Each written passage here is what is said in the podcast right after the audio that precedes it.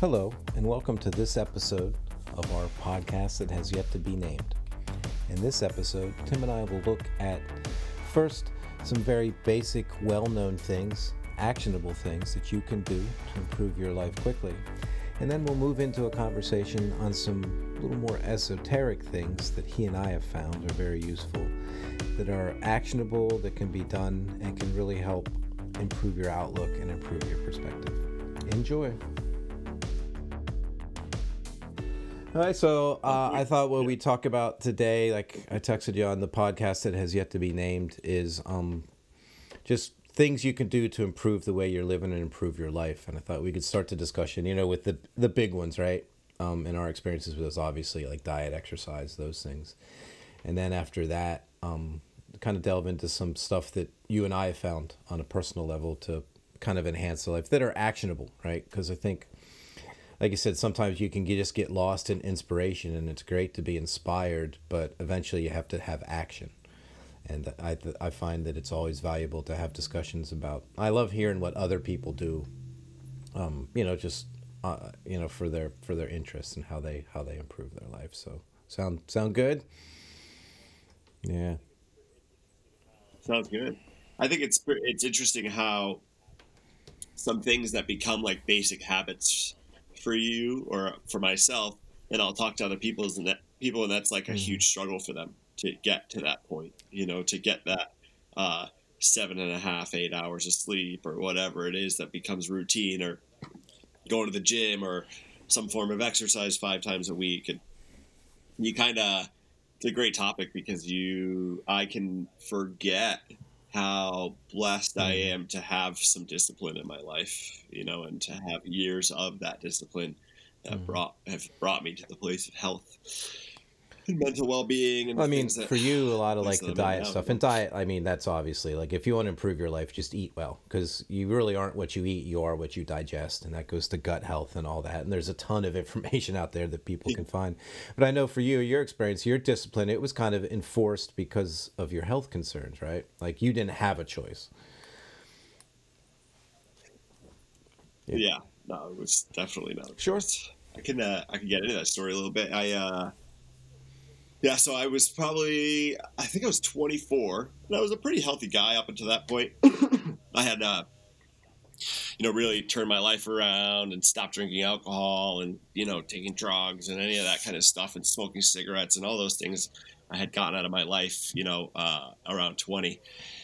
And then at 24, I, uh, you know, was, had a tree company and got a tick bite got really sick, got the classic bullseye of Lyme disease, and then uh, was like, oh, didn't? I, I didn't know a lot about alternative medicine. I still had the idea that like, go to a doctor, they'll take care of it. You just go to a, a walk-in clinic, whatever. Just trust in the medical system. You know, like allopathic medicine. Just had that that trust, and a uh, yeah, so I got that tick bite and I just went to a walk in clinic and they gave me Doxy. And I'm like, okay, this is what I've always heard. This is what you do.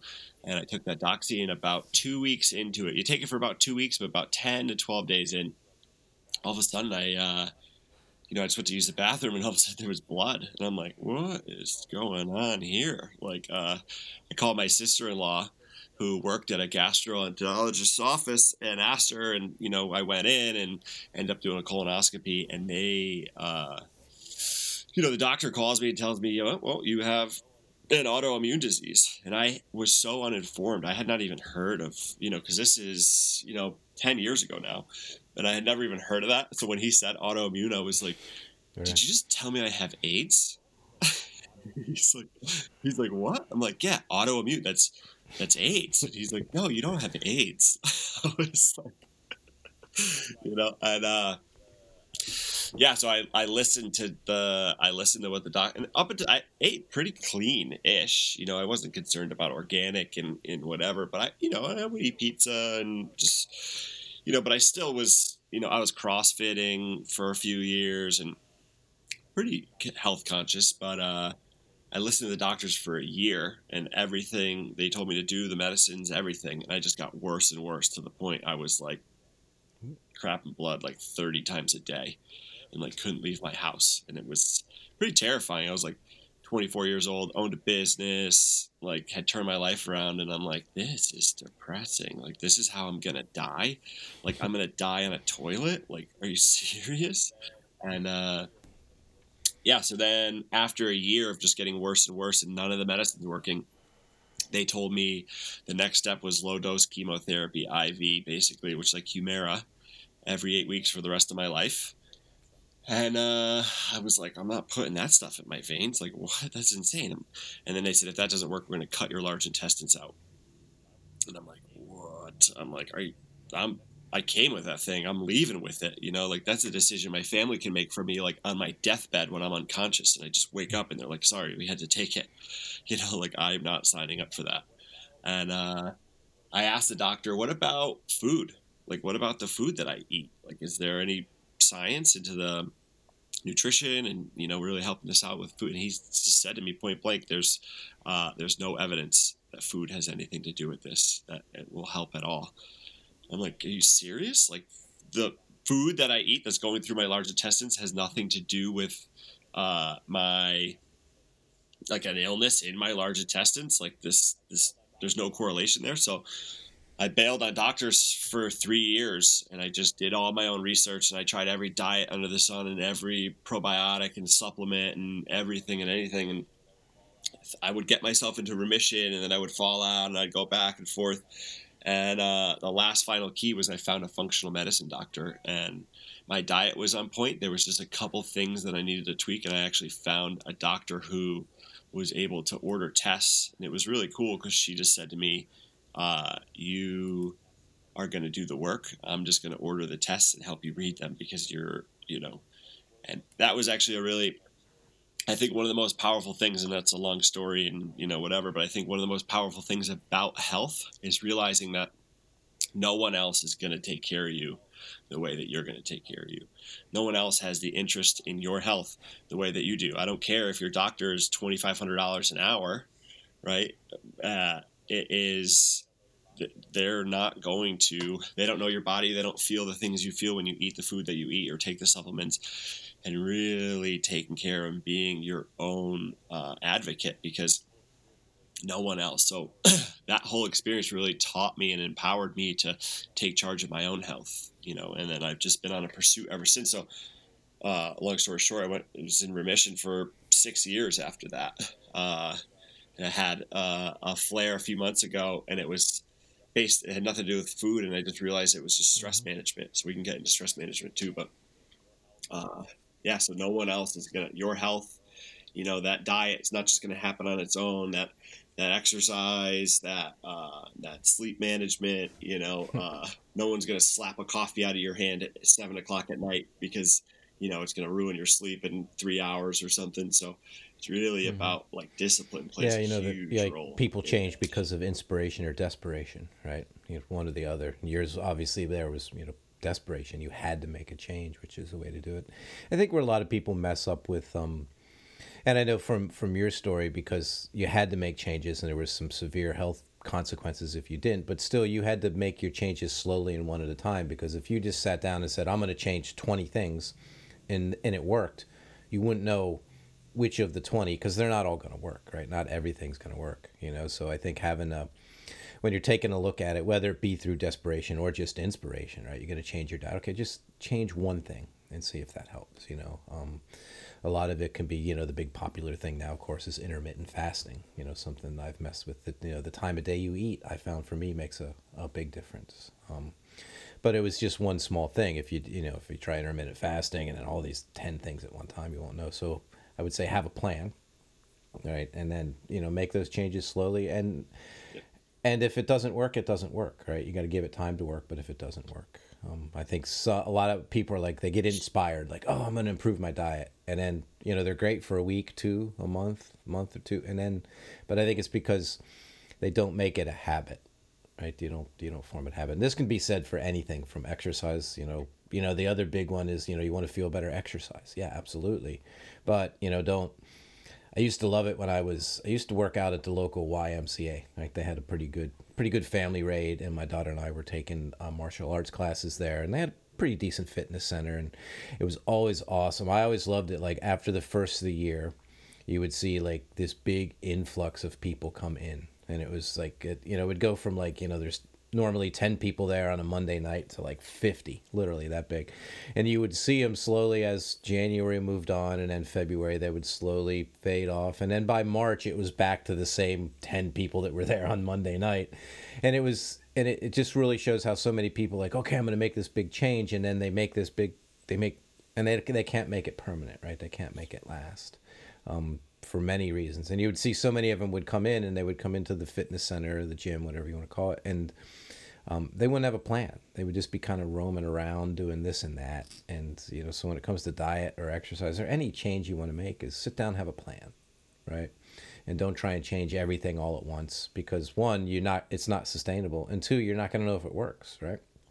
I mean, even, even I found, you know, my health story not near as dramatic as yours, but basically I got you know, to the point where I was like 41, 40 years old. And I was not grossly overweight, but I wasn't I wasn't that, you know, I was a little overweight. More my body fat percentage was up and I'm and I realized that, you know, being a tree climber, that it wasn't sustainable, that I needed to I needed to get in better I just needed to have better body composition.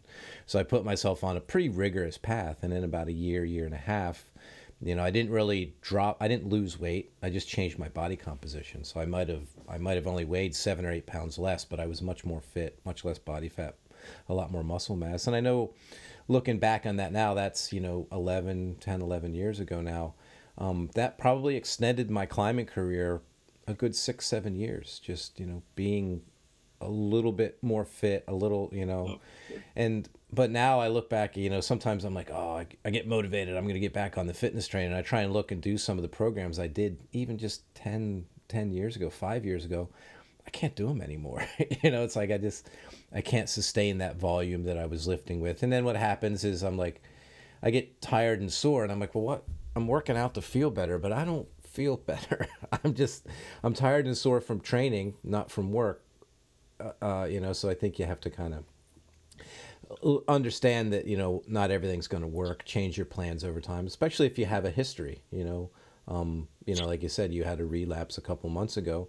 It wasn't a diet thing; it was a stress thing. It would have been easy to say, "Okay, I'm just going back to boiled chicken and rice," and you know, wouldn't have fixed it. exactly right. You know, oh, I tried it. I tried it. Well, that was one of the things I actually went. Mm. So I went through a breakup, and it was really painful, and. uh I it was just the emotional part. My diet was still on point. I had added things that like I mm-hmm. wouldn't have dared eat before, like rice, right? Ooh. That was a part of my diet again because I was very strict. Like I was just like autoimmune mm. paleo, like just all these, you know, very strict.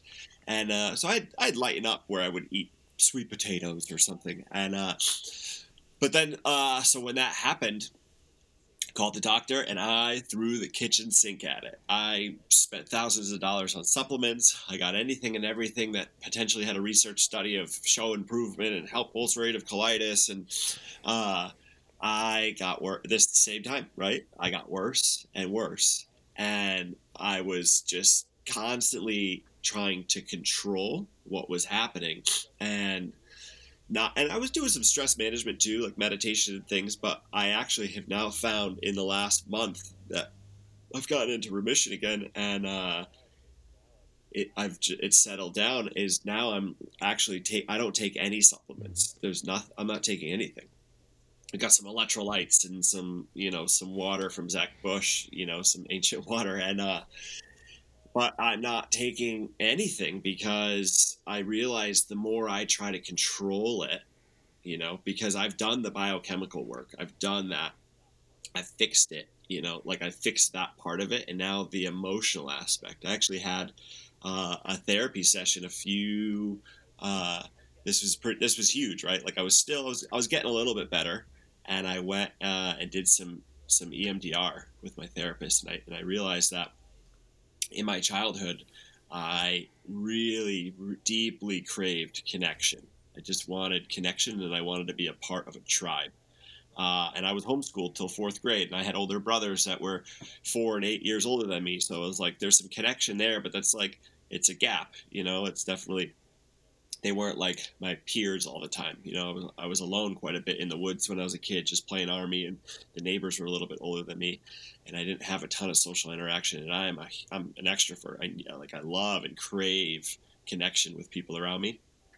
And I had this memory where uh, I was like six or seven years old, and I used to threaten to kill myself when I was a little kid. And part of it was I was just trying to get my way, right? I'd be like, "I'm gonna kill myself I don't get my way," and uh, but I actually had a memory where I grabbed a knife and went into my bedroom. I said that, and then I went into my bedroom, and my uh, mom and I just went in there. I, I remember standing there. I didn't know what to do with it. I didn't have a plan. You know, I was so young, and uh, my mom came in the room and I dropped it. And she was like, "Oh my god!" You know, I can still have that memory and that picture of that whole experience. And then, uh, you know, so I actually re- realized that that little kid just wanted connection. He wanted community, and he was just really suffering. And uh, so I went into this this memory, you know, using EMDR.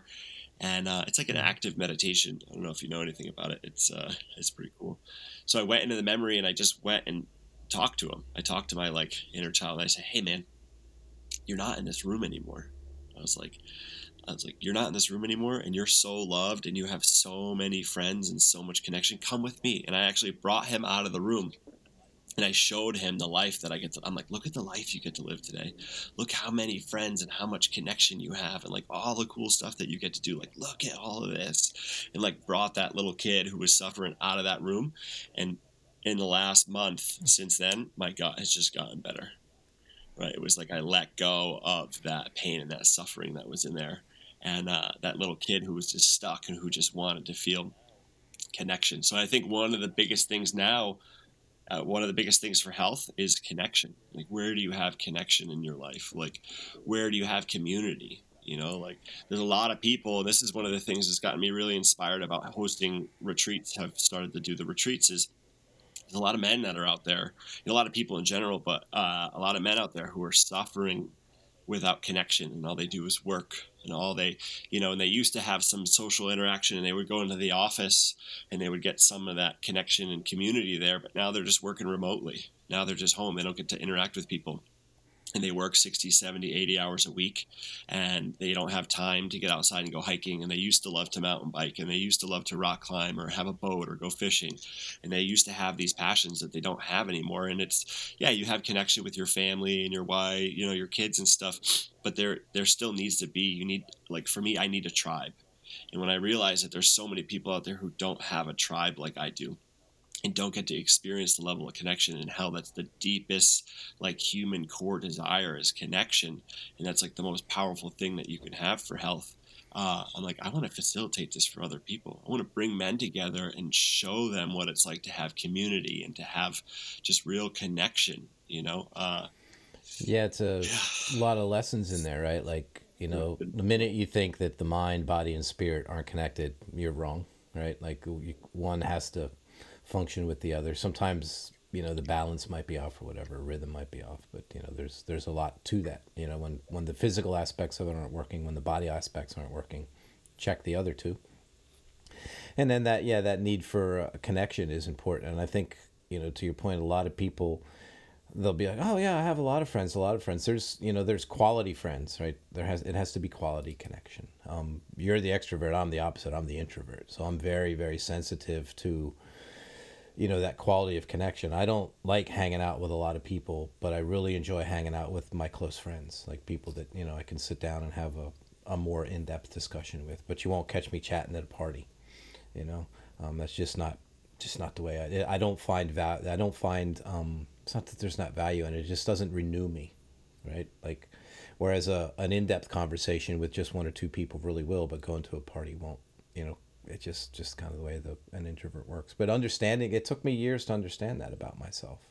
You know that, and I think that basically luck, maybe um, divine providence, I don't know whatever you want to call it. It's given me a, a a robust number of friends that I am personally connected with. You know, I've known some of these men and women, husbands, wives, sisters, brothers for 30 plus years. Um, you know, and it's, and I, it's easy to forget the value of that in my own life and to understand that many people don't have that.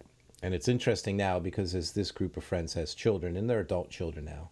Um, my daughter's actually the youngest of the group and she's 18. So we have anywhere from, you know, 28, 29 down to about 18 in this, you know, this, the kids group call them kids, but they're not kids.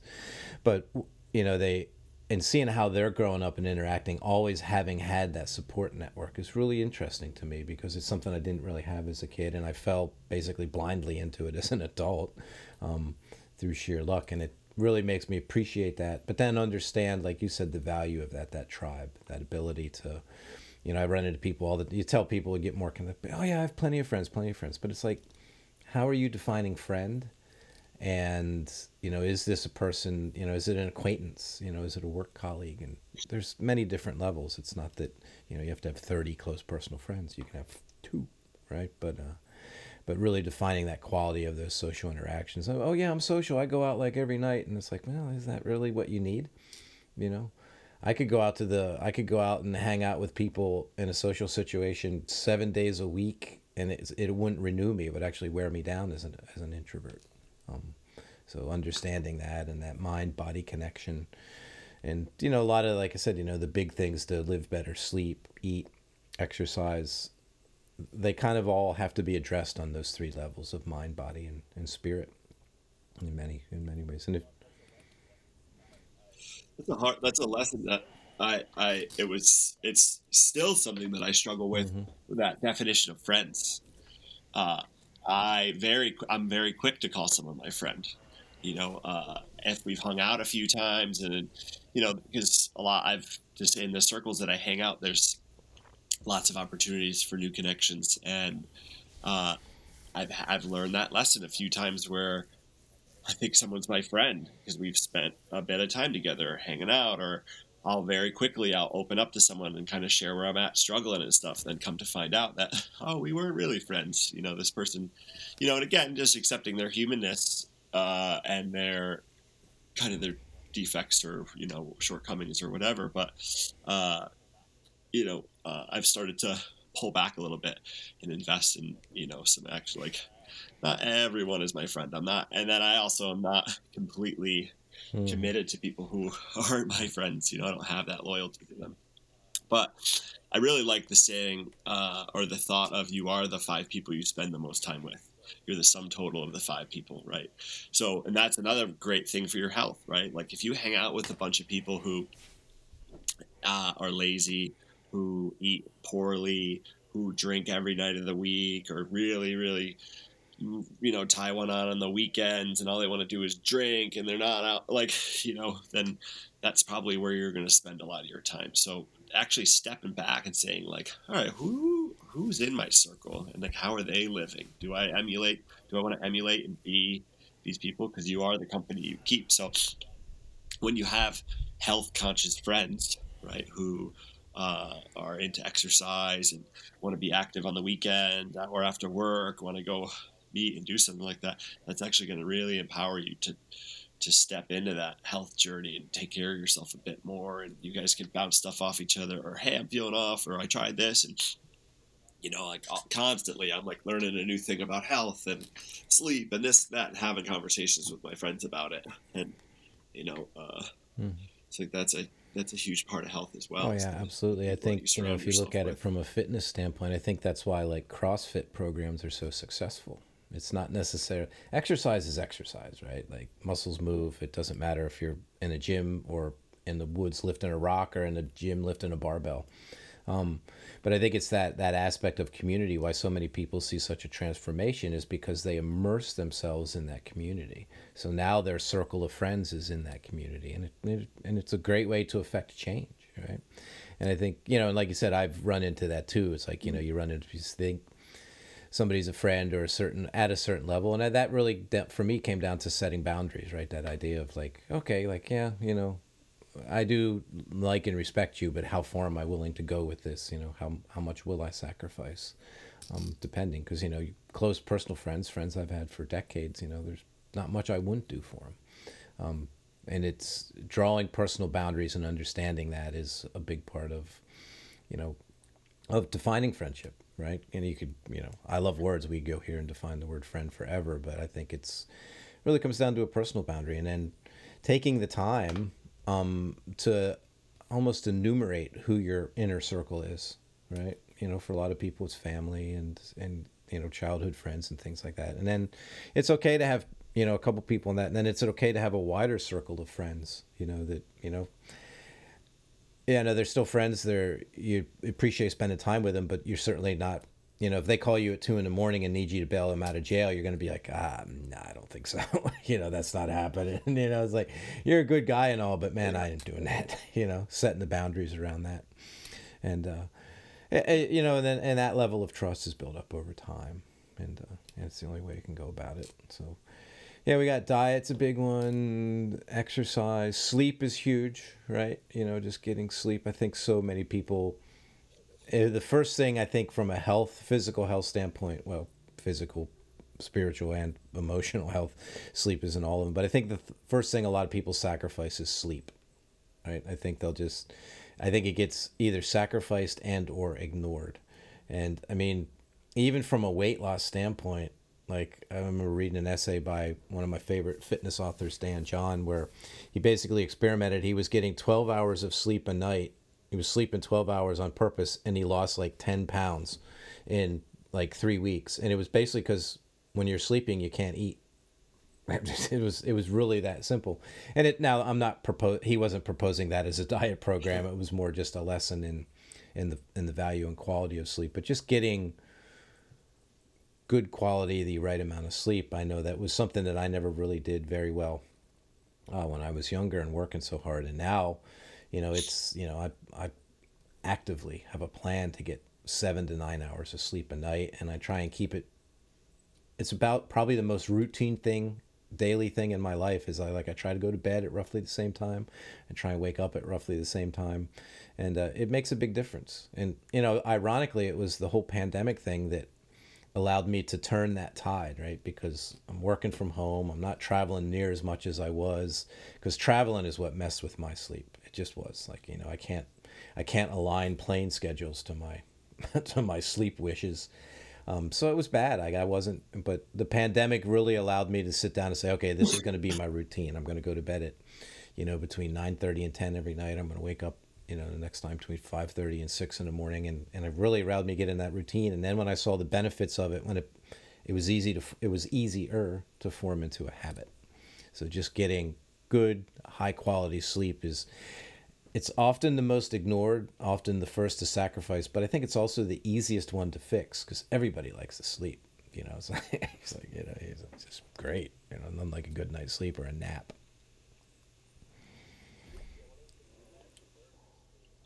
Yeah, one of the things that I actually learned recently, um, sure I'll mess it up, but there's no, you know Andrew Huberman.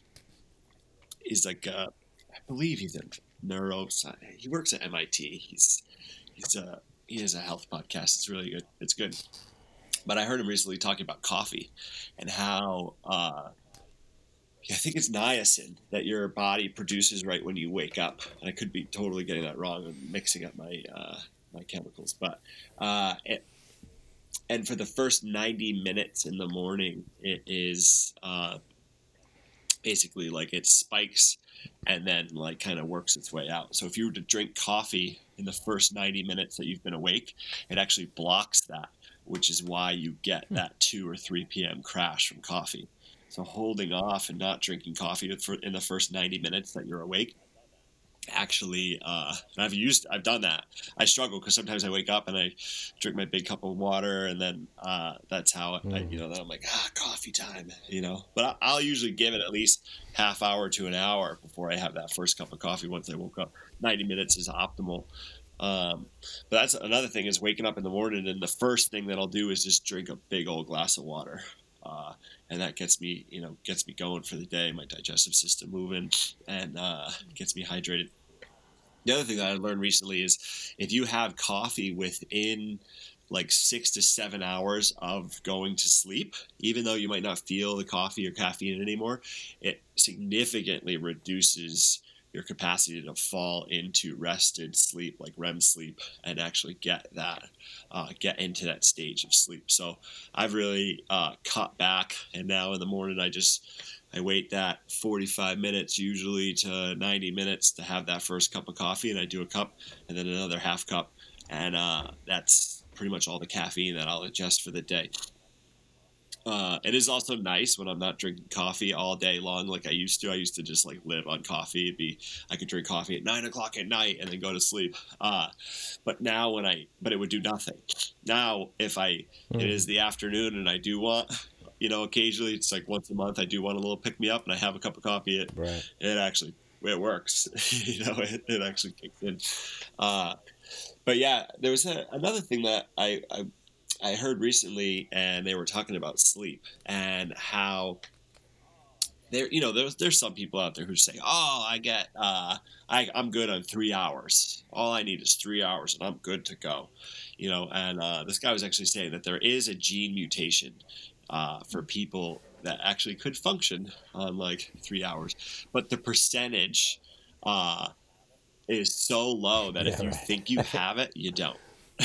and then he, he went through all these famous people over the years who uh, really were like would always talk about how they only needed three hours a night or five hours. These high billionaires and presidents and different stuff, and it, every single one of them, it was like dementia, dementia, Alzheimer's, Alzheimer's, uh, and it is just one of the biggest precursors for, uh, you know, dementia and Alzheimer's is not getting enough sleep and getting between you know if you and then the interviewer was asking him and he's like well what if you get like six and a half he was like seven hours he's like well what if mm. it's like the seven hours. You it's like a minimum if you can hit that average of seven hours a night. And there's also no building it up. Like you can't like oh i'm gonna get 10 hours tonight because i'm gonna get three hours the next night. It still throws off that. There's no putting it in the bank necessarily.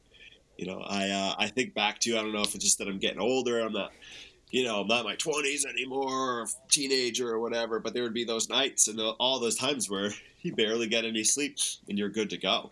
Now, if I'm out and I go to a concert and I'm out till one, two o'clock in the morning and I get like five hours of sleep or something, I'm like, Ugh.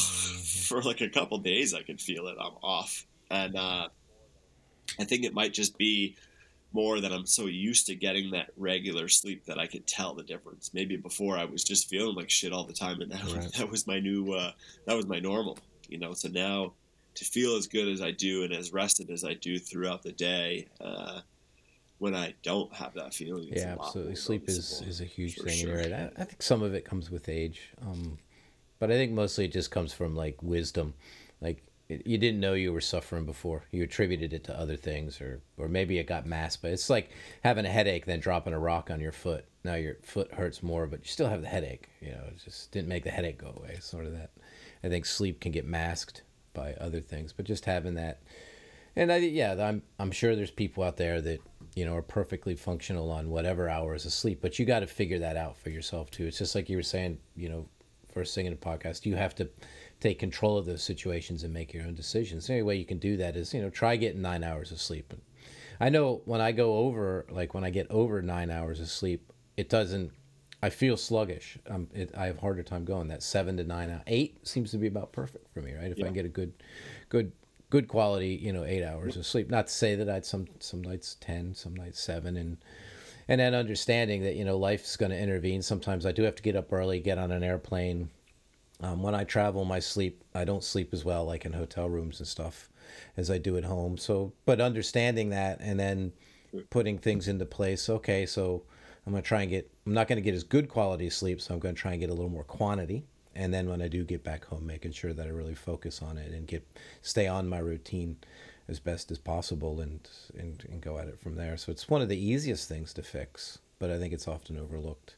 And yeah, you know, you you might through um, you know through process of trial and, and tribulation find that yeah you're perfectly functional on five hours of sleep and that's great great you know power for you but make sure that you're not just making that shit up you know have some have some personal documentation behind that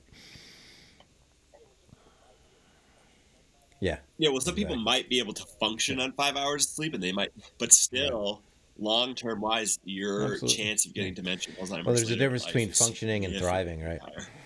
You know, like Yeah. And, and the coffee thing's interesting. I have to try that because I love coffee. Like I just, you know, it's it's.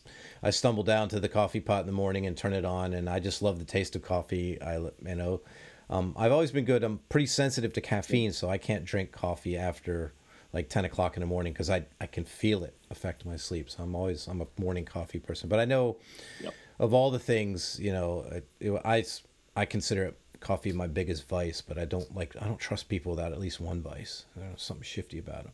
So I figured it's better than cooking meth in the basement yeah. or something, I guess. But um, I don't know. That's why I tell my wife, like, I could be cooking meth in the basement. Give me a break. But uh, no, I love coffee. And for me, the coffee part has almost been part of a yeah. ritual. You know, my wife drinks coffee, so oftentimes when I'm working here at home, we'll have you know sitting there on the couch, getting our day going, having a cup of coffee. It's part of that too. But I should try the 90 minute thing, and uh, it'd just be interesting, a nice experiment, see if it works for me and and how it goes out. Yeah, it worked. It worked for me when I try, I, and but I still, mm-hmm. it just takes discipline, right?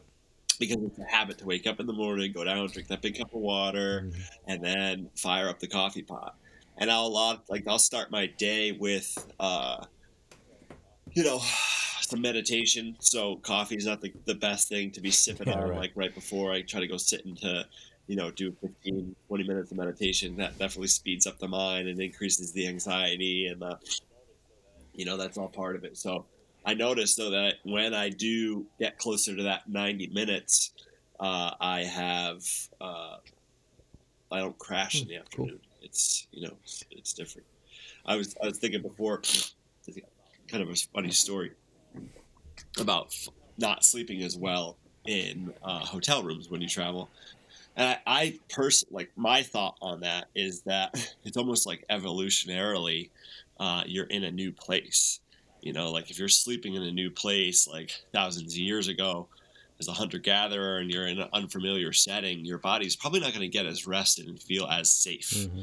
you know, uh, as in your home. You know, not that they may necessarily had homes, but that I, mm-hmm. I, don't know mm. if I heard that somewhere. I just made that up. But I, remember years ago I said to uh, a group of friends we were talking about that, and I was talking about how uh, I actually have a difficult time, like when I first start dating someone, or if I was, you know, had a girl sleep over or something, the first time they sleep over, I do not sleep very well with like a new person in my bed. And uh, but then I actually related that. I was like, well, you know, it might be an evolutionary thing where like you don't know if this person's going to kill you you know like they might they might kill you or something so your body we want to stay a little bit awake and i'm like right guys and all my friends were like who do you have sleeping in your bed they're going to kill you yeah. I was like, oh, you guys don't feel that too? They're like, no. That's a good point.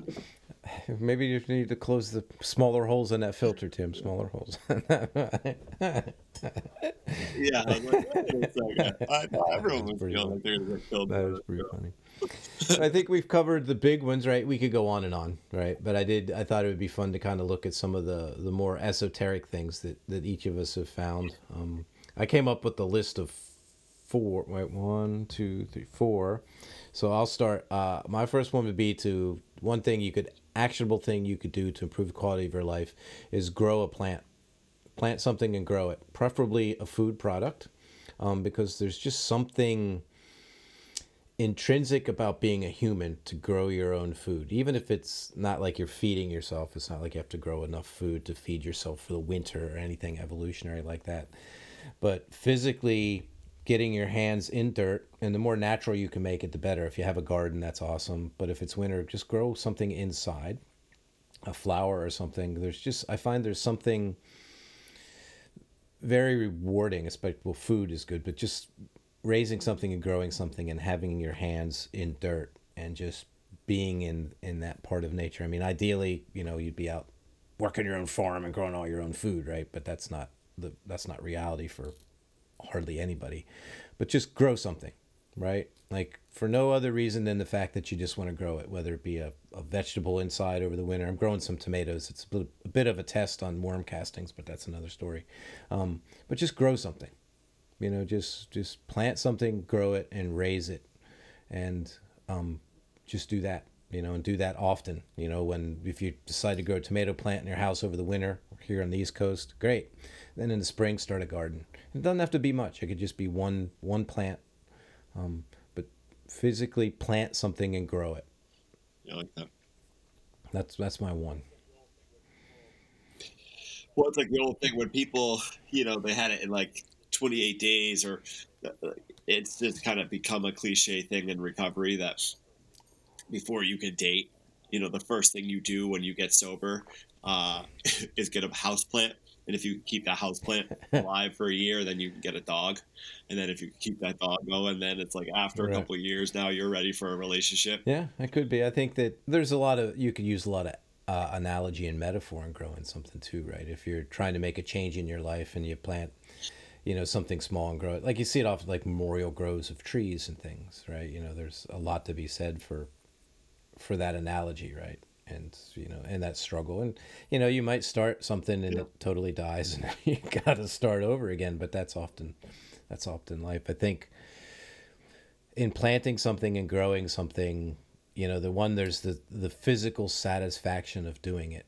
I mean, it's it's healthy, especially if you can do it outside in the garden or use like real soil, not just you know manufactured potting soil.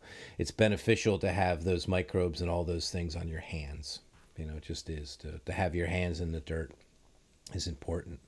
Um, I think there's a there's a spiritual and um, you know connection to just being in touch with the ground, with the earth, not standing on macadam or pavement, but you know actually having a physical you know contact with the ground that just planting something or growing a garden can give you. Even if it is, I mean, take all things um, to the best of your ability. If you live in an apartment in the city and all you got is a five gallon bucket full of dirt and you're growing a flower in it, hey, you know, run with what you got. It is what it is, right? It's better than nothing. But yeah, and then there's also that that metaphor and analogy to it, to you know, to raising something, to to giving care for something, um, and if it dies, learning from that lesson and then and then moving on. You know, it's you get you could go the cliches, bloom or you're planted, take root, all that stuff. You could many many things that, that could go down that road. But I would recommend you want to do something new and different, grow something. It'll improve your life.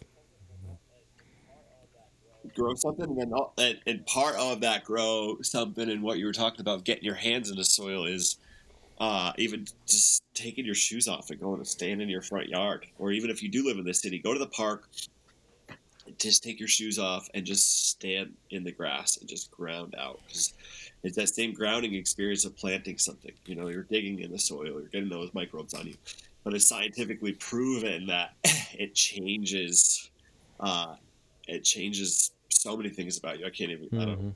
Right. Amanda could go on about the science of you know uh, grounding and everything, but uh, like if you're in a bad mood or you're in a place and your mind is scattered or whatever, there's just something so Mm. powerful about like just grounding out, getting back in, and just Mm. that feeling connection. It comes back to connection. It's like where do you find that connection and being connected to the earth and the soil and all that. So it's all Mm. part of that like growing. something and being Absolutely. Absolutely. All right, your turn. You got. Give me one. Uh, well, that was that was my thought. My 1st Mhm. thought was gra- get outside, take your shoes off, go stand in the grass, go. Uh, actually, it's a lie. That was that. That's the thought that popped in when you were talking about growing plants. My first thought was have just like a, a simple book, just a simple daily reader, something that's like you start your day off with. So again, some sort of grounding thought. Uh, maybe bring some gratitude in. You know, uh, where you're just reading something to start your day with like a positive direction you know and now you give some intention to your thoughts for the day uh, and it just it takes three minutes you know it can take one minute. Uh, i find having a book like that next to the toilet you know it's just easy to grab that reminds me in the morning uh, and that just a couple minutes of quiet time and contemplation. I mean it could be literally three minutes it could it doesn't have to be like a sitting meditation of om for a half hour or whatever but i think it's such it can have such a huge impact on your life just to start your day with some kind of grounding reading with purpose and direction and uh yeah, that that has been it. that's a huge you know it's crazy too because I, I can convince myself or one of the worst things that I could do in the morning, and I can see the direct correlation is grabbing my phone first thing in the morning? The longer I can put between me and my phone from the time I wake up, the quieter my mind will be throughout the day. So, not grabbing my phone and grabbing that book first thing in the morning and just having that positive direction and that uh, just add. Oh yeah, I'd highly recommend really, that too. I got a number of those types of books around. Everything from you know the the dailystoic.com has a great one that's 365 you know single page meditations i have one um, by a based on buddhism you know and it's the same thing it's a daily reader. And there's a ton of them out there. You can find them in any way shape or form um, and they are cool. Even i even have might be on the shelf here behind me. I have a, a my sister-in-law sent me a book of poetry. It's called first aid poetry. And it's like poetry for tough times.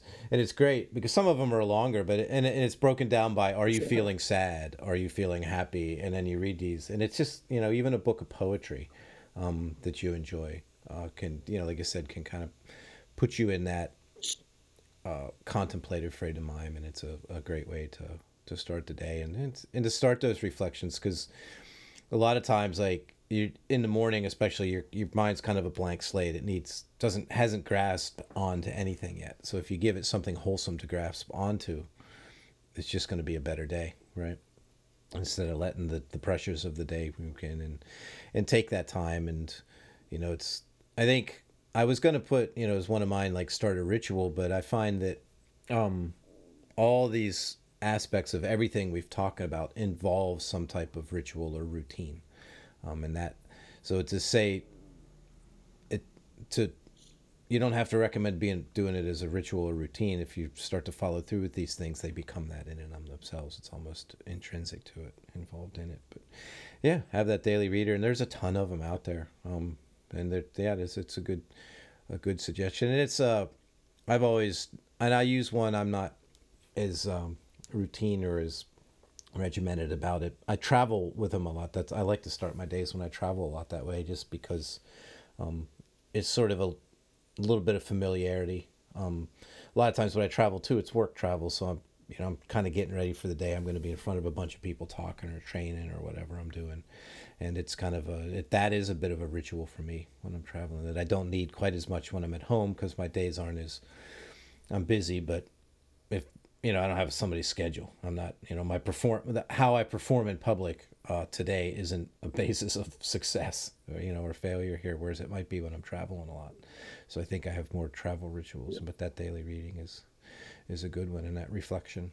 Um, I've tried journaling in the morning too, and that doesn't doesn't work for me. My brain's not going well enough yet. I need a couple hours. I journal better at the end of a day if I'm going to journal. Yeah, I'll, I'll journal sometimes after I do one of those readings. But I actually, uh, just the physical act of mm-hmm. writing is, you know, I body just I don't. It's just I, I don't do it very often, so it's not a skill mm-hmm. that I've. It's like unreadable and you know right. difficult. It takes a lot more effort. Yeah, yeah I'm with you there. I don't. I mean, I write a lot, but I'm not a paper and pen kind of writer unless it's you know little scribbles on a on a sticky note or something. Um, it, usually for me, it's typing, but I don't. I've, and I, I think we talked about this before in one of the podcasts. You know, journaling for me is a it's an up and down thing, um, more down than up. And I've tried it. It's just, just not. In the end, I end up not following through as much as I think I should, and then that starts to induce guilt upon myself. And I'm like, so for me, you know, the journaling habit is probably a, a long term habit I'm never going to form. Um, I accept it. I'm fine with it you know, it's no big deal. It's not for everybody. It is what it is. Um, yep.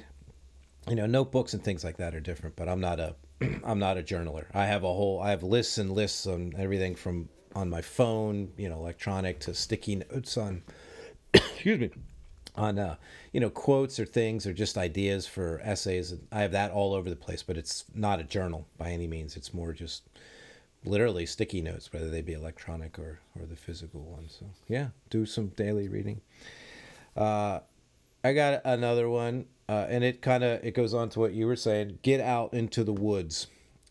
Um, the more trees, the better.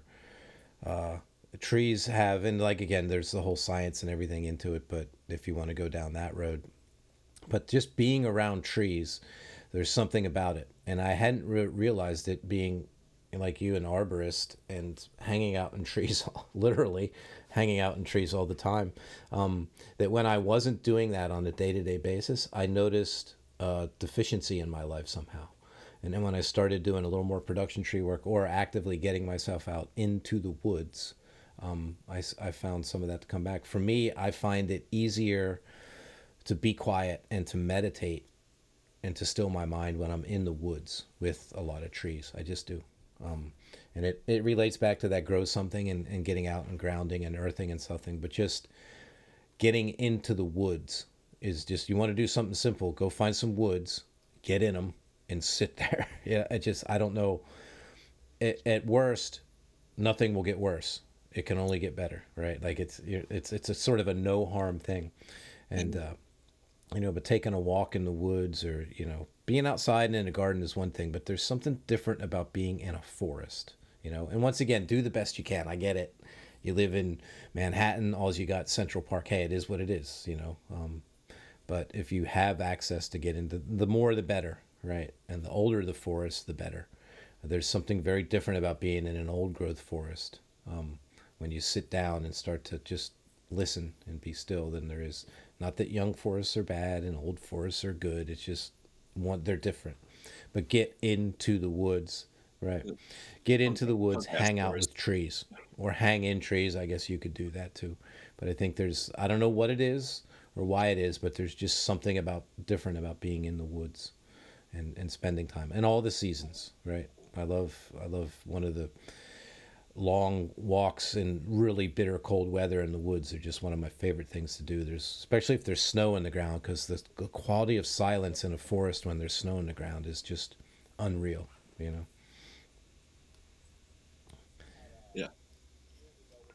I've had uh years ago when I first started to practice meditation, one of the first memorable experiences in my meditation was I was just, you know, in my mind, and I found myself sitting in the woods on, I don't even know where it is, uh, but on a really quiet, like snowy morning.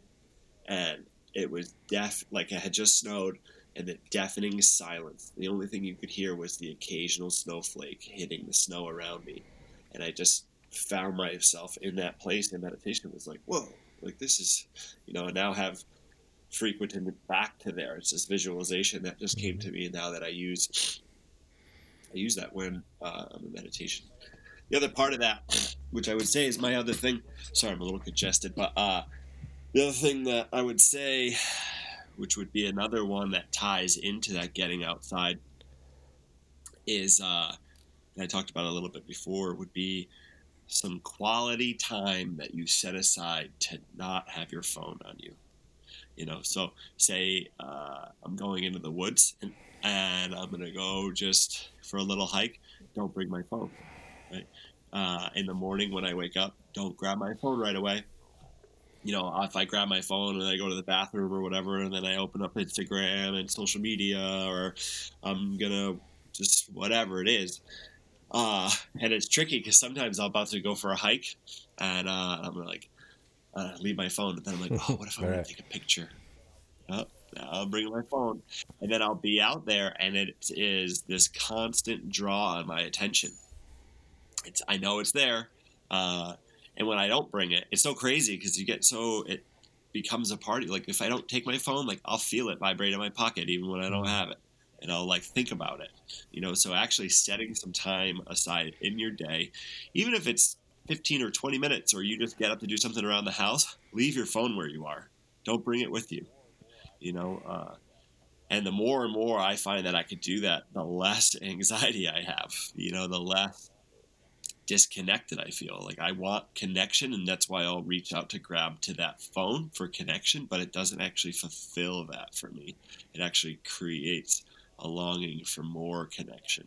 Uh, so yeah, I think when going out into the woods, especially if you're going to take a daily little uh, hike or a couple moments in the woods, just leave your phone in the car. You know, if uh, something cool happens, you know, you just take that mental image of it and hold on to it there. But I think that's a really powerful thing. It's just something mm-hmm. simple. Just You know. Yeah, I think, like you said, there's the physical distraction of it, but then I also think there's kind of that, like that, that literally that unplugging, that like you know turning something off and focusing on something you know different is good, and it might be a little generational, um, you know, because for the bulk of my life I never had a cell phone, and but even to this day I still have to remind myself that you know what.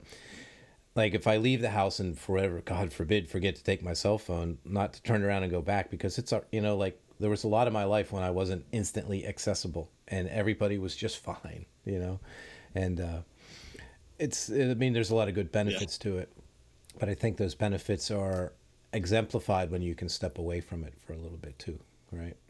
And uh, and not be, not open yourself to that distraction and and force yourself to focus on other things. And like I said, it's a great way to um to test your discipline, right? Um to do something that is so it doesn't it seems so harmless taking your fo- your phone on a walk in the woods.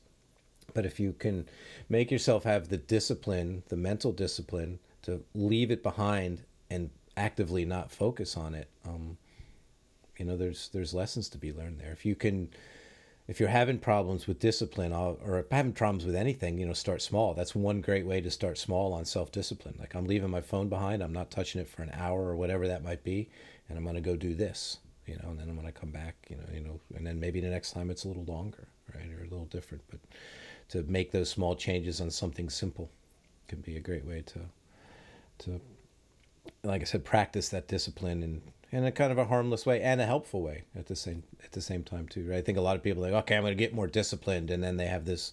Once again, we talked about earlier, like, no, it, it, I'm going to make these major life changes. Like, no, it's not. You know, you're not going to jump in the phone booth and come out with a superhero costume on, and your whole world's going to be different. Doesn't doesn't work like that. You know, discipline doesn't work like that. And the other thing too is, um, I you know, the biggest disciplines in life, the disciplines that help me the most are the smallest ones, right? You know, it's the the small habits that I've formed over time that I'm that I'm strict about, the small routines, the small rituals, um, where discipline I think is is the most helpful. It's not the huge things, right? You know, it's that you know the consistent bedtimes and, and eating better. It's the small things. So leaving leaving the phone behind is a great way to practice it and it blends in nicely with the other another one I've got here, which is spend what I like to call conscious silent time, right? Take time, and it doesn't have to be every day, every whatever, whatever the interval is for you, but consciously don't talk to other, like just be quiet, right? And this was brought to my attention by a, a mutual friend of ours, old Christian Michael Schultz, right? Remember we'd get together to do some of the trainings and we'd be in a so that it'd be like a five day training just to give some context. And then we'd all have breakfast together so it was an on site and then he instituted this thing called we'd call it the silent breakfast where you come in and you could nod to somebody maybe get mutter a good quick you know good morning or something. You weren't trying to be rude but nobody would talk and it was a conscious effort. And it was a really cool way to start the day to to kind of change your perspective on things and so if you couldn't sit there at breakfast and chat with somebody, you had to, well, maybe you, then you had time to pick up that daily reading, or maybe you had time to do that five minute meditation. But to take time to consciously be silent. Um, because if you're speaking, you can't hear, right? You know, so making that, and it could be, and I'm talking about a little bit more than just meditation. I'm talking about, you know, in a, you know in a in a meeting or in a in a conference call or something like that where you normally would say something if it's really not that important don't say it. Just listen a little bit better right? And or to just you know literally take time to have a silent breakfast you know just don't say anything. There's a reason that you know that uh, vow of silence is a tradition and a lot of religious connotations right? Um you know for monks and, and spiritual awakening and then there's a reason for that right? Um, if you if you're not thinking about speaking you can listen better. So i don't know what form it would take. For me it, it's literally not responding to something when i normally would right? Not that you know i'm in a meeting or something i'm going to be like oh yeah but it's like you know what i say isn't really that important. I'm not going to say anything. Um, i'm going to listen a little bit better and to to kind of tweak my perspective that way and to to literally be to be silent. And in longer um, form training courses where we do have the opportunity to, you know, wake up and have breakfast together, oftentimes I'll suggest that we do like a silent breakfast or a silent lunch or a silent dinner. Um, because there's definite power in sitting with people and not saying anything, right? On purpose. You know, it's you get away from that. For me as an introvert, it's awesome because I don't want to say anything anyway. Um, but to get away from the chit chat stuff. But I think it's it's a great perspective for introverts and extroverts. So I would say you want to make a quick change in your life, schedule in some consciously accepted silent time when you're with other people.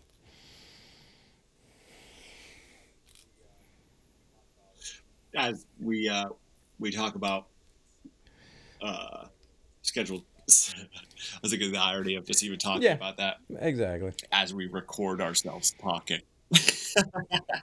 There's this. Yeah, I think that might be a thing that we're actually on the upcoming retreat going to do is silent breakfast. Just have the people come Mhm. in and it's like breakfast time, and we just, you know, that first half hour of the day, once breakfast is ready, we Mhm. uh, start the day with that. Would be- I've heard of other retreats and people having that experience. It's Mhm. not an experience that I've had, but I think it would be cool to facilitate that with It a is. group of guys. It is interesting because, like I said, it has its Yeah, effect. It's a very similar effect to leaving your phone behind, right? It relieves you of that burden of distraction. Um, you know, like sit down, hey Tim, how you know, you know that that small chat, that small talk you might have over breakfast, and and then, it, and like I said, it also frees up that time to, you know, either to do other things like that daily reading or something where you wouldn't have gotten to because we had a ten minute conversation about the quality of the coffee you know and there's nothing wrong with the conversation about the quality of the coffee but it's time that we could have spent doing other things had we chosen to or given ourselves the opportunity. So schedule that silent time. And there is a certain irony um, about you know talking about silent time but that's okay because irony is really just the opposite of wrinkly in my world so it's all Yeah. good. But uh, you got another one? I do if you don't. I got one more No, I mean, I'm, I'm just on board with what you're talking about the the silence. Um, yeah, I mean that's hmm i got that's one more then into my head. Uh, if you want to looking to do something positive in your life and change, do something artistic. All right. I don't care what it is, but do something creative, do something artistic. It could be painting, it could be drawing, it could be photo. It doesn't, or it could just be knitting. I don't care, but do something where you actually create something and you engage your creative mind. Um, I think that so many people lose that as they go through their lives. That you know the was it Picasso? I think one of the famous artists. You know, basically he spent his lifetime learning how to paint like a child again, with that carefree abandon. You know, just creating something for the sake of creating it, even if it's like, like you know, we had Dwayne on, right? Dwayne stacks rocks, right? Just and it's a creative, uh, artistic activity for him, and he sends. He's got these great pictures of stacked rocks, and for him, it's it's been part meditation. It's been part you know just discipline. But it's just i think it's so important to engage the creative part of your mind even if you're not an artistic person. It doesn't i'm not suggesting that you make paintings that you're going to sell on the street corner um, or that you write the next great novel i'm suggesting that you just engage the creative part of your mind and make something creativity. Because really in my for me creativity is taking a whole bunch of different things that already exist and combining them in a new way. And I think there's there's power in that, um, and I think that there's I think that there's even some solace in that, a, a way to express yourself uh, to yourself, if if nobody else, you know, and and art, and often you see in, Eh, you know, public education, everybody wants to get you know art programs, music programs, often are the first ones to get dismissed when money gets short.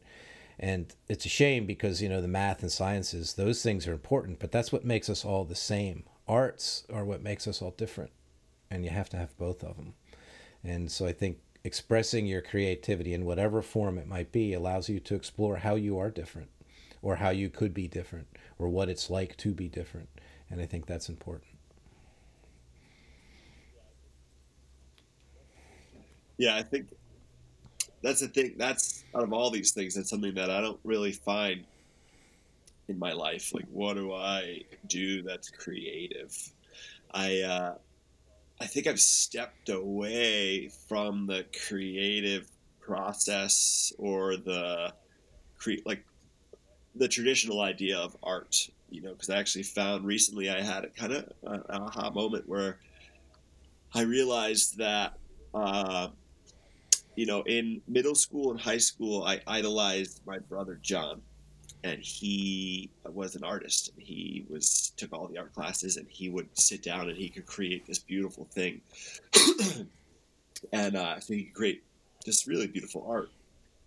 And I idolized him, and then I took all the art classes in middle school and high school, and I'm not an artist. I don't like my. Sure, I painted paintings and I created. Mm-hmm. My mom would tell you that they were beautiful, but realistically, they were. I was, you know, right. making bongs and like you know, like trippy paintings and stuff, but they weren't like skillful. It wasn't like this is you know, uh, really nice art. And then I stepped away from it, and uh, the next thing that I attached to was uh, just tree work. You know, I looked up to my brother Matt, and then realized and then kind of idolized him and then started to pursue his path. And, you know, it's been real recent where I'm like, what's my path? You know, I jumped into the art when I was young, like real young and tried to create. And then recently I, well, the last 10 years, I started really following my brother, Matt, and doing uh, tree work and stuff. And I do have love for tree work and I'm, I am good at it. And it's a way to make a living and all those things. But it's definitely more of a shadow career for me than anything. But point of all that is since I stepped away and realize art wasn't my thing. I don't see anywhere in my life that I'm actually creating something. So you got the my mm-hmm. wheels turning now a little bit of like, all right, well, what could I create? You know, where's mm-hmm. somewhere in my life that I could be creating something? You know, like actually, and just time mm-hmm. to myself.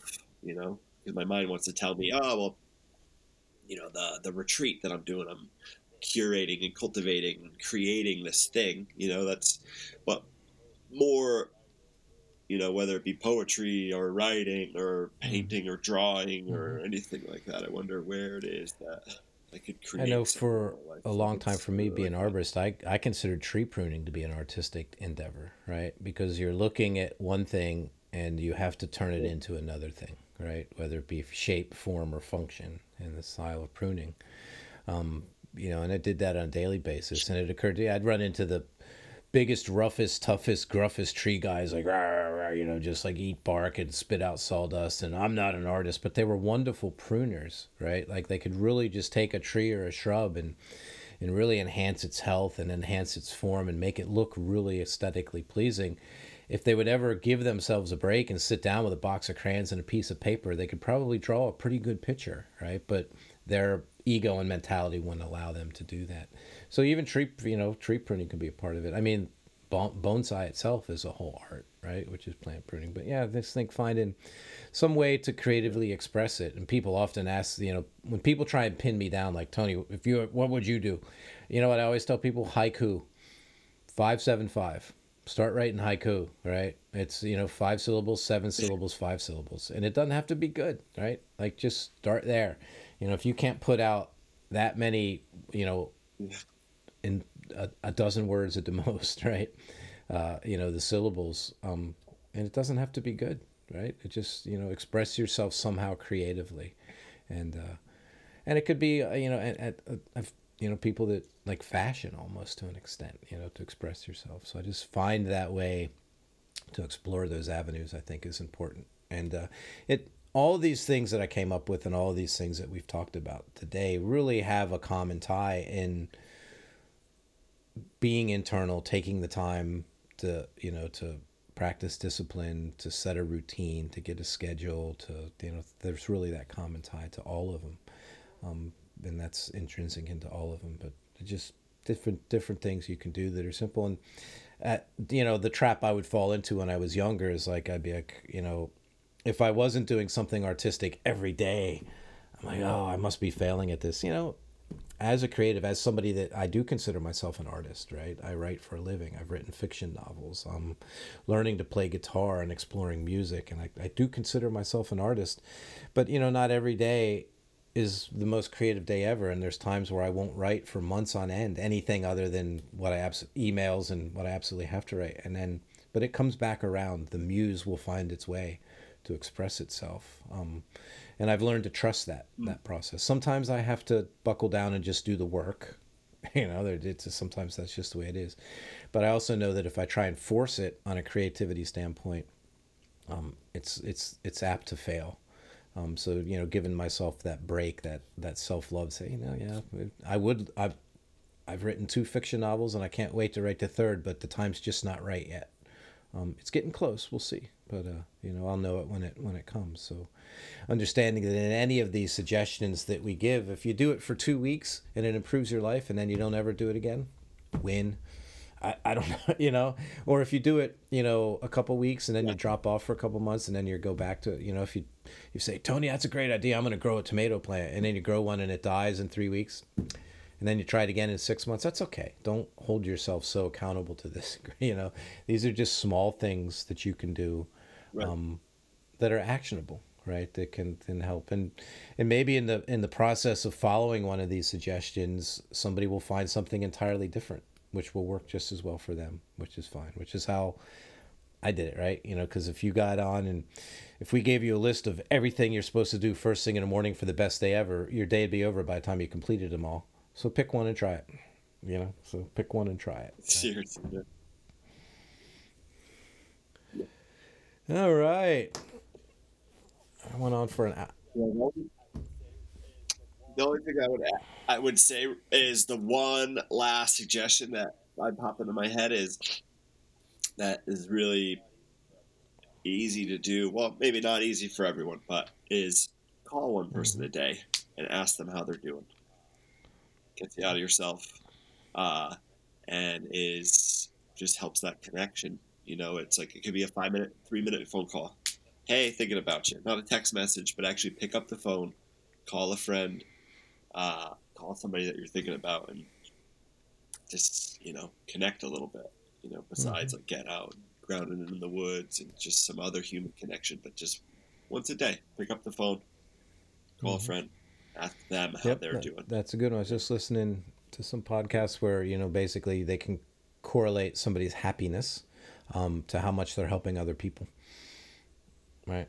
That a lot of times for you know happiness, many when you really get down to it, you're you're happiest when you're helping other people. Um, so you know maybe that call initiates that, right? Oh, for sure. But right, just get that connection, make it make it a plan, and, and go for it. And it, you're right, it's a pretty actionable thing. It wouldn't be easy for me to do. I'm an introvert. I don't like talking to anybody on the telephone. You know. Yeah, maybe text them every once in a while. So maybe text. But those opportunities text. when I do feel it's necessary, or so, I, you know what, from the opposite side of that, having had people reach out to me just out of the blue, and check in, it's it's nice. It's a very it's a very nice and reassuring, connective thing to have to be a part of. Be like, man, that's that's really cool. You know, it's it's, it's you know, can really change a day or change a perspective, which is really, in the end, kind of what it's all about. Thanks so much for joining Tim and I today, and we will see you next time.